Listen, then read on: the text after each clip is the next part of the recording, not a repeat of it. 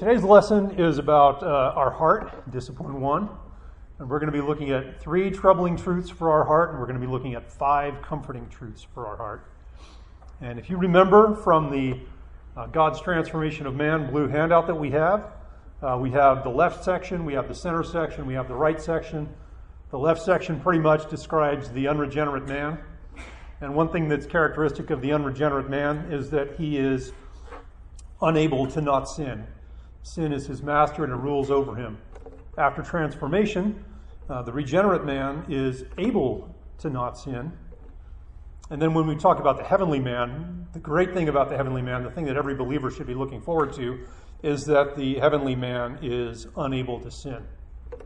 So the regenerate man is able to not sin, but we are still prone to sin. I think our experience tells us that every day. We find that out to be the case. Um, today we're going to be looking at these three truths that are a very accurate description of the unbeliever, of the unregenerate man. But at times they can also be descriptive of the regenerate man.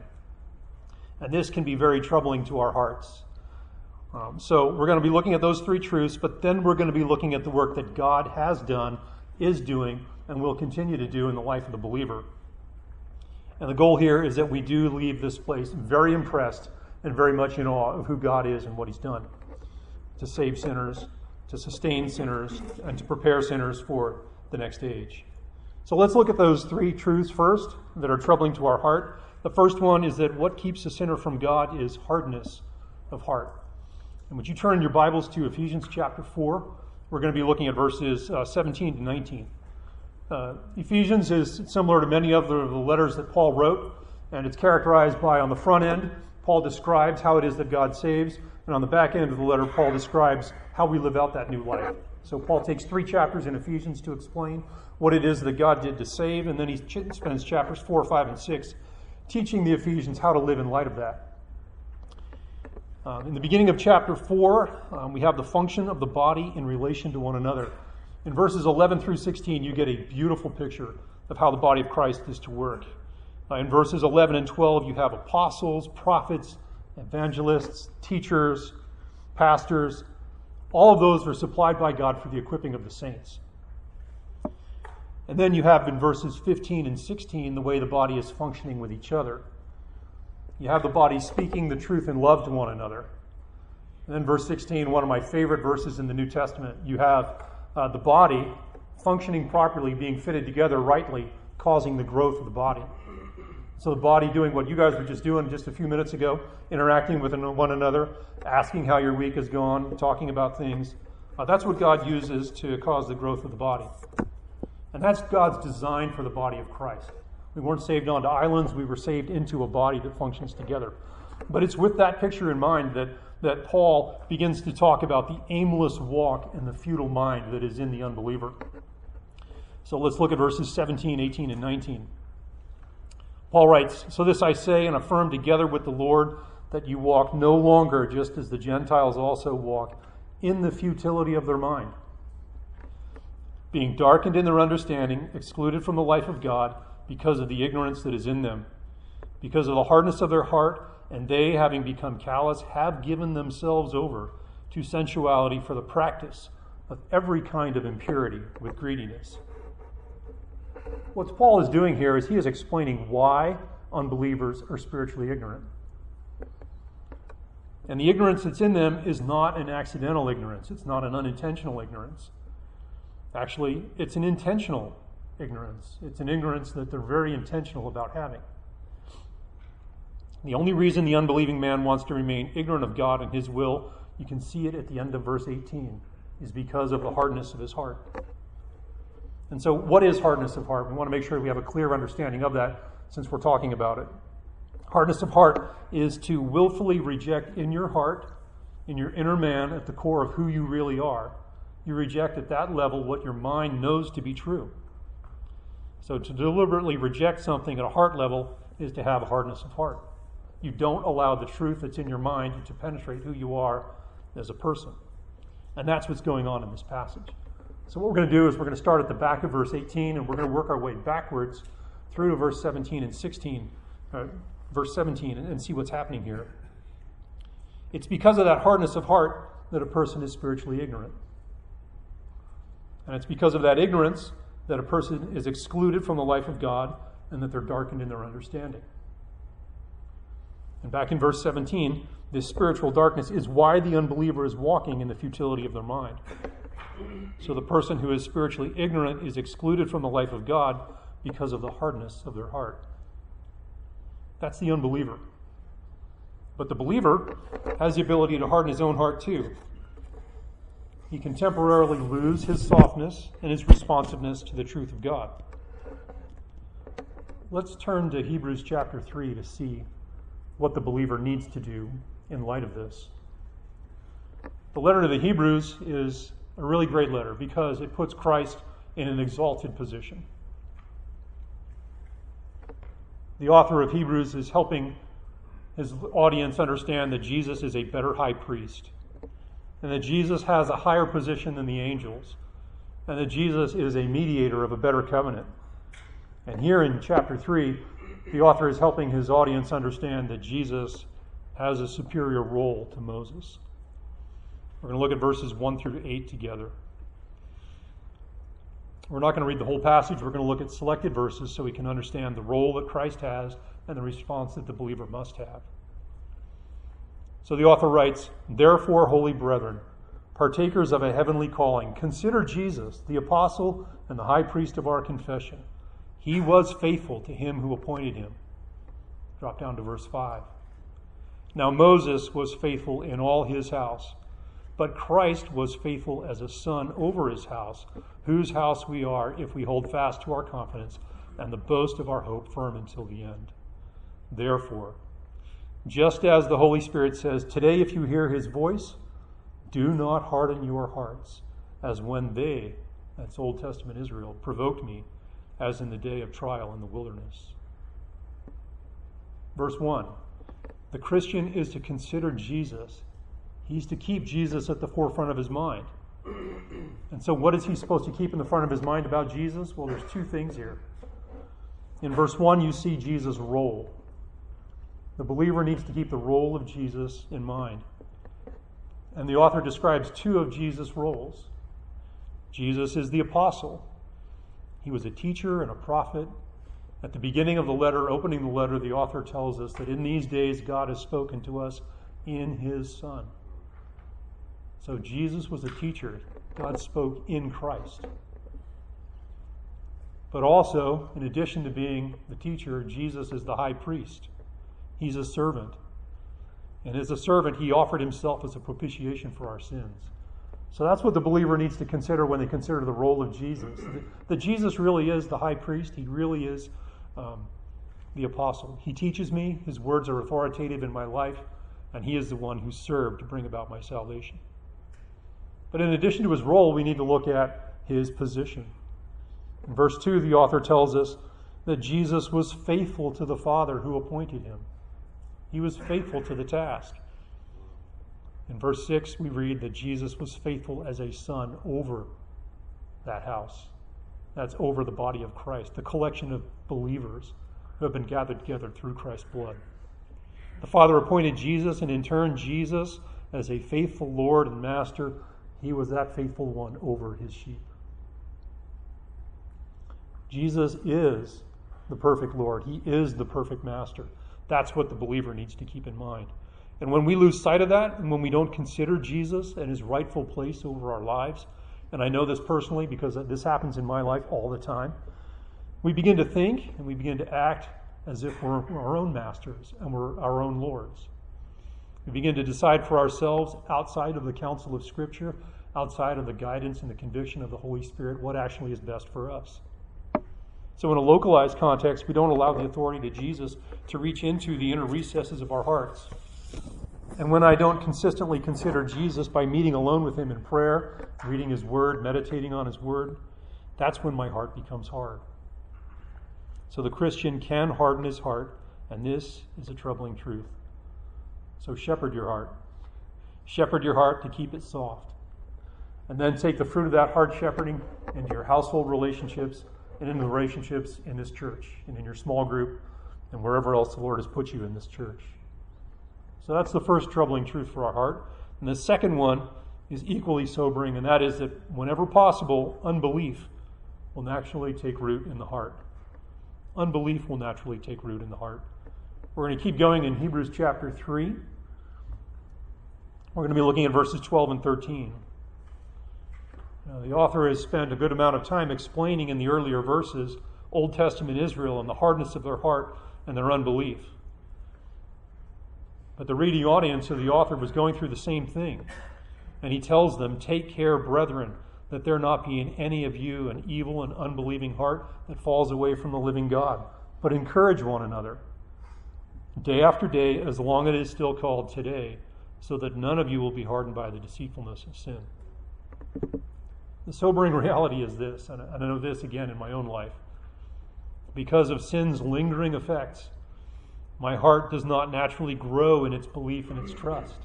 I have to actually work hard to grow my heart in its belief and its trust in the Lord. We need to understand that there is a connection between trusting in the Lord, believing in the Lord, and understanding His Word. So let's go to the story of Jesus on the road to Emmaus. We're going to look at Luke chapter 24. We're going to start at verse 14 and we're going to go through verse 25. And this is a context where there were believers. Jesus is with believers and these are believers who are having difficulty believing. So we find in verse 14, they were walking together, these believers, and they were talking with each other about the things which had taken place. While they were talking and discussing, Jesus himself approached and began traveling with them, but their eyes were prevented from recognizing him. And he said to them, What are these words that you are exchanging with one another as you are walking? And they stood still, looking sad. One of them, named Cleopas, answered and said to him, Are you the only one visiting Jerusalem and unaware of the things which have happened here in these days? And he said to them, What things? And they said to him, The things about Jesus, the Nazarene, who was a prophet, mighty in deed and in word in sight of God and all the people, and how the chief priests and our rulers delivered him to the sentence of death and crucified him. But we were hoping that it was he who was going to redeem Israel. Indeed, besides all this, it is the third day since these things have happened. But also, some women among us amazed us. When they were at the tomb early in the morning and did not find his body, they came, saying that they had also seen a vision of angels who said that he was alive.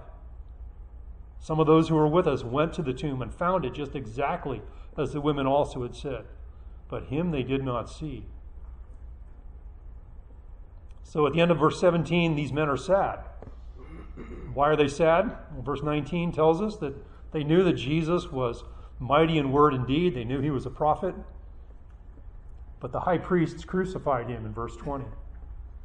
Verse 21 they were hoping that he would be the Redeemer for Israel. But it's the third day. We haven't seen him. They even had the testimony of the women that there was an empty tomb. And so they sent some men to go find and see what was taking place, but they didn't see him. So they're sad. Look at the rebuke that Jesus gives them in verse 25. He says, O foolish men and slow of heart to believe. And what's really important here is we look at what it was that they were slow to believe. They were slow to believe in all that the prophets have spoken. They didn't believe God's word. They had for themselves a multitude of Old Testament references that the Messiah would be crucified. And they knew those references, they knew those texts. They knew that the Savior would be put on a cross and he'd be crucified. They also had a multitude of Old Testament references about the, the coming of a conquering king. So they had these two things. They had testimony from Scripture that the Savior would be crucified on a cross. They had testimony from Scripture that that same Savior would be the conquering king and he would come. How could the crucified Messiah become the conquering king if he wasn't raised from the dead? Everything they had seen at the cross, a substitute being offered, blood being shed, the disciples were not seeing it for what it truly was. And what it was was Jesus fulfilling the Old Testament prophecies about himself. Slowness of heart to believe is a condition the Christian will face because of indwelling sin. The unbeliever, in their unmixed condition, has no capacity to believe the Bible's testimony of Jesus. The believer does. But they will slowly, sin will slowly drag your heart away from trusting the Lord with that belief. And that's a troubling truth for my heart.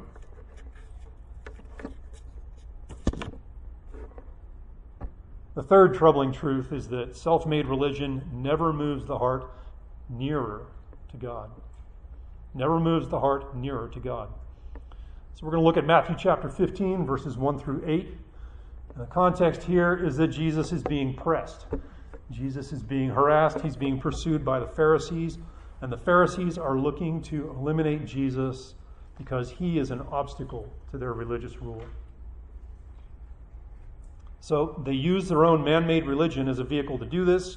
They have developed in the intertestamental period a system of man made laws, and their purpose for those laws was to firmly establish themselves in the position of religious authority. We've heard this in John's teaching in the Gospel of Mark on Sunday mornings. There was layer upon layer upon layer of man made law that was layered upon the Word of God and obscured the Word of God and was given a higher priority than the Word of God. So here they use the issue of hand washing uh, to test Jesus. Their handmade, their man-made law imposed specific hand washing requirements on these people before they would eat. Something that the Old Testament doesn't require the Jewish people to do while eating. There were hand washing requirements for others, but not for the general population as a whole as it relates to eating. So in verse 2, they ask Jesus, Why do your disciples break the tradition of the elders? The tradition of the elders. For they do not wash their hands when they eat. So when Jesus responds to them, he doesn't even answer their question. He rebukes them. And he shows them how their man made laws are a violation of Scripture. So in verse 4, Jesus says to them, when he's answering their question, he says something to them. God said, Honor your father and mother. But you say, Whoever says to his father or mother, Whatever I have that would help you has been given to God, he is not to honor his father or his mother. Their man made religion called for them to dedicate resources to God that God had intended they use to provide care for their family, their elderly, aging parents. The Pharisees were willing to obey God's Old Testament command to honor their parents so they could offer what's, that same money as a gift to the temple. And that money would eventually make its way back to the Pharisees themselves. So it was a very greedy, self sustaining system. It looked holy because it was a gift being given to the temple, but it violates God's law because those resources weren't being used as God intended them to be used to care for aging parents. So they devised for themselves what they believed would give them right standing before God. They came up with something that they thought would put them in a good position before God. And they put that there in place of God said what we must do to be obedient. Jesus says to them the same thing that Isaiah says to them, to wicked Old Testament Israel. And he says, You hypocrites, rightly did Isaiah prophesy to you. This people honors me with their lips, but their heart is far from me. So what we want to notice here is what effect man made religion has on the man and his position relative to God. Their heart is far from me. It takes a person far from God. So the unbeliever decides he needs to be religious, so he devises something that he thinks will give him a right, good standing before God. And deep down inside, he's thinking God will set aside his perfect law in favor of my self made religion. That's what he's thinking at a heart level. This person appears religious, but God's assessment of them is that their hearts are far from Him. So self made religion never moves the heart nearer to God. So be mindful and be thoughtful of that. So we've got three troubling truths. We've got the fact that hardness of heart keeps the sinner from God. The heart, the heart falls into unbelief very naturally. And then suppose it crosses the sinner's mind to be religious. Suppose the sinner wants God to accept his version of religion over God's design. That kind of heart is not open to God, it's not near God. So, does the sinner have any hope? Of course he does. And the only hope that he has is God's hope. He has God himself. A God who's not motivated to act based on what he sees in the sinner, but he's motivated to act because of his own heart for the sinner, his own heart to save the sinner. That's the gospel message that we want to celebrate this morning. Let's think about what happens at conversion. Sin's power to enslave the believer is broken, but sin's ability to entice the believer is not. The believer is still capable of hardening their heart because of the deceitfulness of sin, and they're capable of falling into doubt and unbelief at times. So let's take a look at what God has done in saving the sinner. And these are five comforting truths that I hope we leave with today. And it's important when we look at this to watch God's interaction with the heart from the beginning to the end. Before I do that, I need to take a drink so you can hear me.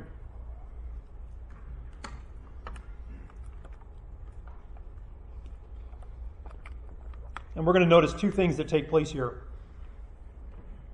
The first thing we're going to notice is the power of the gospel in these five truths.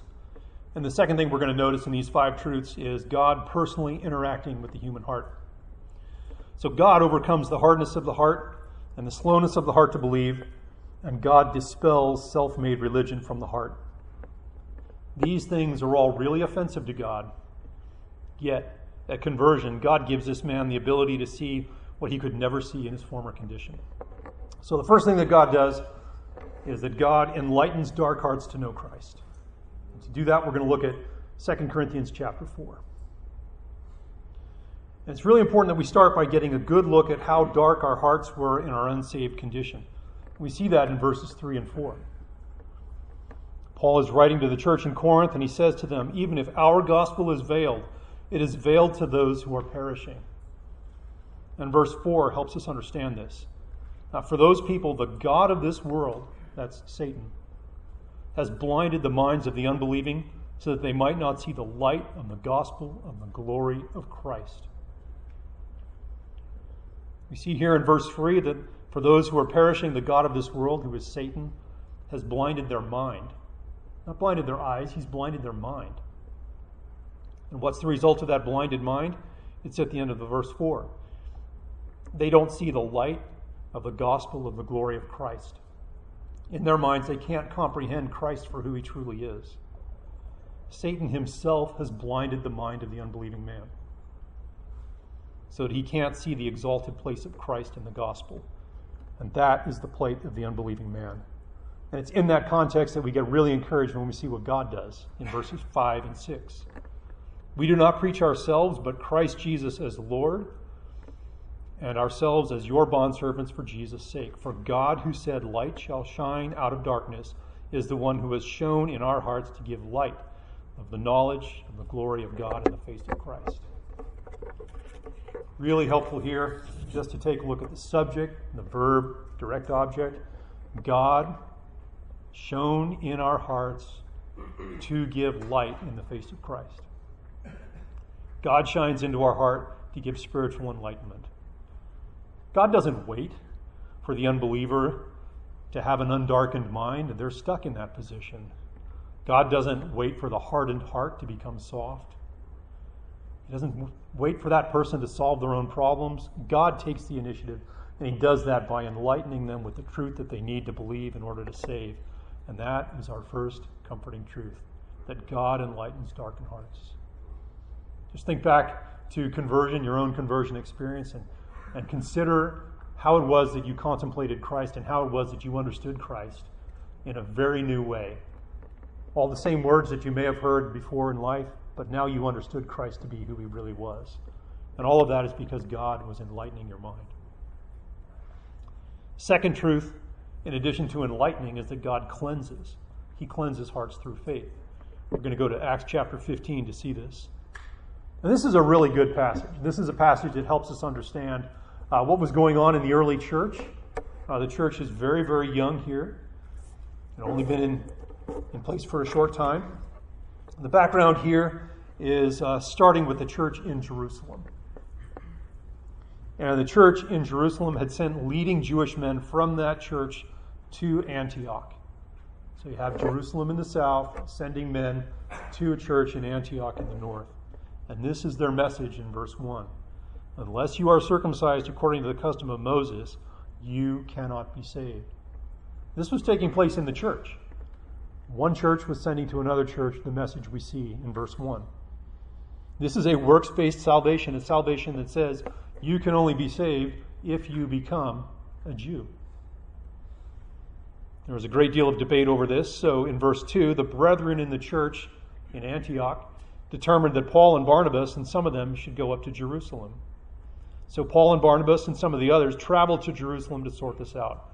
And this is what became known as the Jerusalem Council.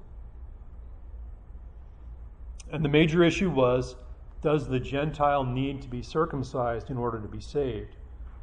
And it's in that context that we see the hand of God. And this is where Peter speaks one of the clearest explanations of the gospel. Peter is absolutely clear here.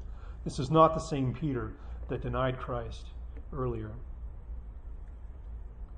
Verse 6. And as we read starting in verse 6, watch in verse 9 for the hand of God. The apostles and the elders came together to look into this matter.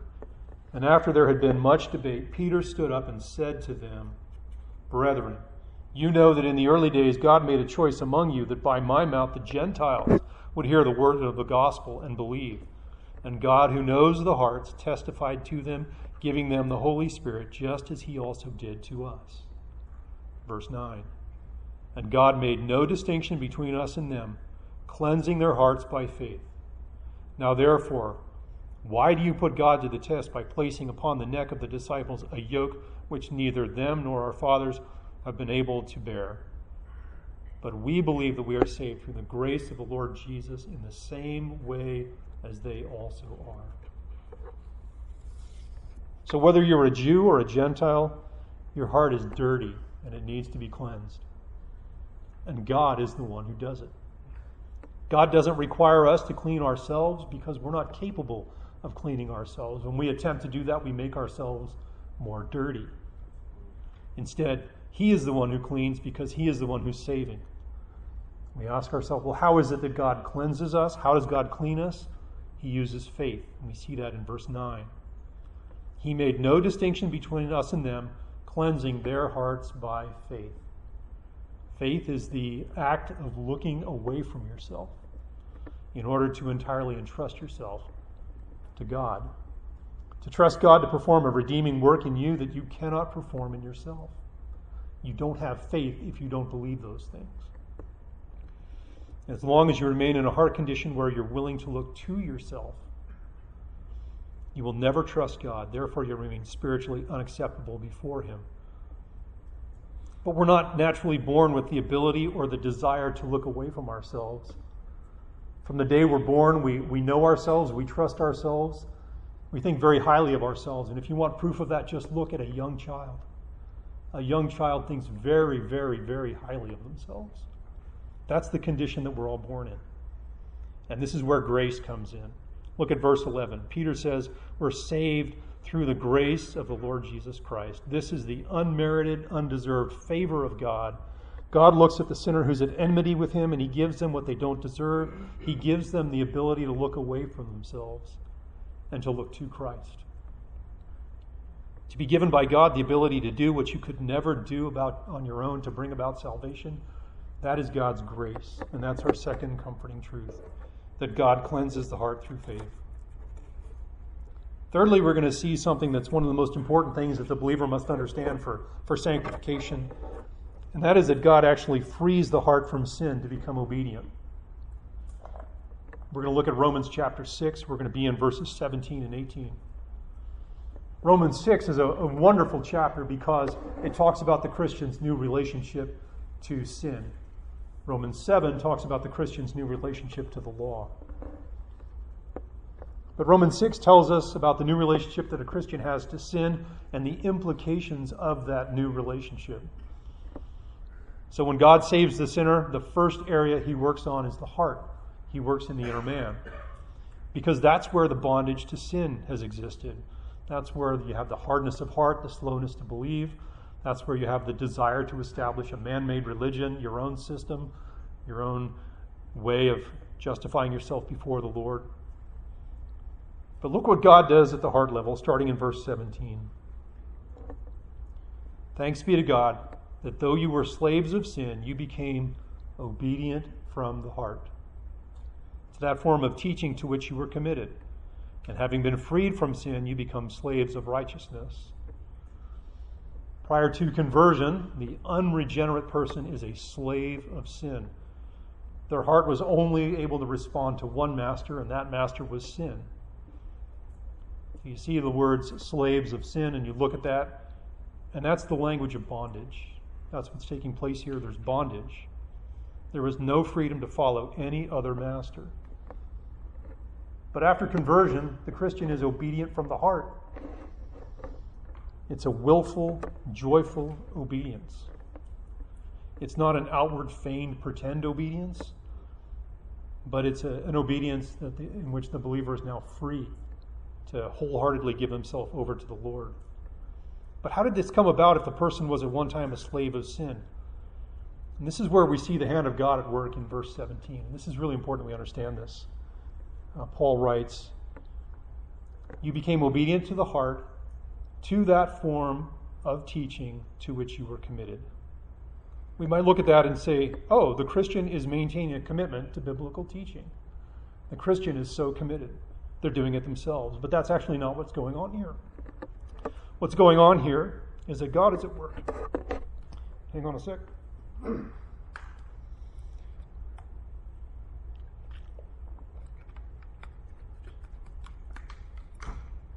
if you ever want to communicate a message, you have to be able to speak. So bear with me, guys. Um, so you can look at the end of verse 17, and you could read that by saying, "Oh, the, the believer is committed to the Lord. They they have a they're maintaining a strong commitment to the Lord themselves." But that's not actually what's going on here. Uh, the word and the phrase "you were committed" is a passive verb, and what is not happening here is uh, the Christian is committing themselves to this form of teaching. Instead, what is happening is Paul is describing a situation in which a person commits another to a form of teaching. The Greek word there is talking about to have been given over to something. It's in the passive sense. What this is really saying is you were committed over to a form of teaching. You were handed over to the gospel teaching by God.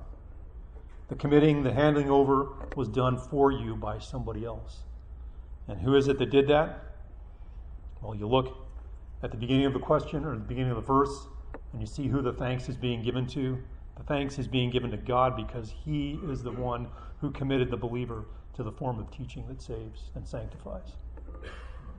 So your position under the gospel is committed, it's accomplished by God, who brought about an obedience at the heart level and that is how God freed you from sin. One of the most encouraging verses I find in Romans chapter 6 is verse 4. It talks about how just as the believer was united with Christ in his death, he's also united with him in his resurrection, so he has the ability to walk in newness of life. We actually are freed from sin's rule over us, and we have the ability to obey and walk in newness of life. So God is the one who frees, and that's our third comforting truth. So once we've had light shined into our lives, once we've been freed from the rule of sin, uh, the fourth principle here is that Christ makes himself at home in hearts by faith. We're going to see that in Ephesians chapter 3. Uh, this is, again, at the end of the section which Paul is describing to the church in Ephesus how it is that God saves. And Paul is just rejoicing in the result of God's saving work. So I'm going to read verses 14 through 19 together. And let's take a look at what happens in verse 17 specifically. Paul says, For this reason, I bow my knees before the Father, from whom every family in heaven and on earth derives its name, that he would grant you, according to the riches of his glory, to be strengthened with power through his Spirit in the inner man, so that Christ may dwell in your hearts through faith and that you, being rooted and grounded in love, may be able to comprehend with all the saints what is the breadth and length and height and depth, and to know the love of Christ which surpasses knowledge, that you may be filled up to all the fullness of God. Paul is teaching the church in Ephesus, and he's teaching them by way of how he prays for them. And his prayer is a, an explanation that the principal means by which the church makes God's wisdom known in salvation is Christ dwelling in the believer. The way that the believer puts on display God's wisdom in salvation is by Christ actually living within the heart of that believer. So look at verse 17. Paul is praying all of these things that God would grant you to be strengthened with power through his Spirit in the inner man, so that, whenever you see so that, it's important to join the two, the two things together the thing that comes before the so that and the thing that comes after the so that. We're being strengthened with power so that Christ may dwell in your hearts through faith. This is not the original indwelling of Christ that takes place at conversion. Paul isn't praying for that. What he's praying here is for a permanent dwelling, settling, near nearness of the Lord. It's an intensified word for a dwelling. It's not a temporary dwelling, it's not pitching a tent, it's a permanent dwelling in a near basis. It's a dwelling where the resident is pleased with the accommodations, and here Christ has found a heart that is oriented towards him. In the same way that God himself is perfectly at home to reside in the body of Christ, the Christian is to strive for that kind of heart in which Jesus is at home. The kind of thought process, the kind of affections, the kind of speech, the kind of actions that Christ would be pleased to dwell in.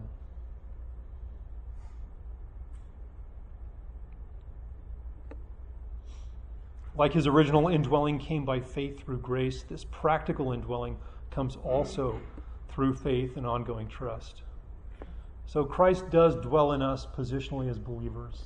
Because we're believers, we, are in Christ. We have Christ dwelling in us. But what kind of resonance does he have within us? How accommodating is, is our inner man to Christ as a function of what we think about, how we respond to things that are um, not what we expected them to be. They're an inconvenience. They're causing us to make other plans. Just evaluate yourself and ask yourself, what kind of residence am I for Christ when things aren't going well? Ask yourself that. What will help you to do this? It's the divine strength of the Holy Spirit. Look again at verse 16. That he would grant you, according to the riches of his glory, to be strengthened with power through his Spirit in the inner man. The Holy Spirit working in the inner man is what enables the believer to be a good dwelling place for Christ. And that's our fourth comforting truth that Christ makes himself at home in hearts by faith. That's really encouraging. The last thing we're going to look at is that Christ establishes hearts without blame and holiness. I know my life today. I, I know my own blame. I know my own sin. I know the cost of it. We're going to look at 1 Thessalonians chapter 3. We're going to be looking at verses 11 through 13. The important thing to keep in mind here is that Paul is writing to a church that he didn't get to spend a lot of time with. If you read about Paul's second missionary journey, he, he travels down through Greece and he spends a very short period of time in Thessalonica. Well, this church actually sprouted and they flourished and they were doing really, really well, but they didn't have a lot of time with Paul. By contrast, Paul spent three years with the church in Ephesus. So the church in Ephesus was this deep, rich, well informed church. This was a younger church that didn't have the same kind of depth. And uh, so Paul is writing them, and he wants them to understand uh, the condition that they will be in at the second coming of Christ. So I read this. Take note in verse 13 of the work of Jesus in the believer.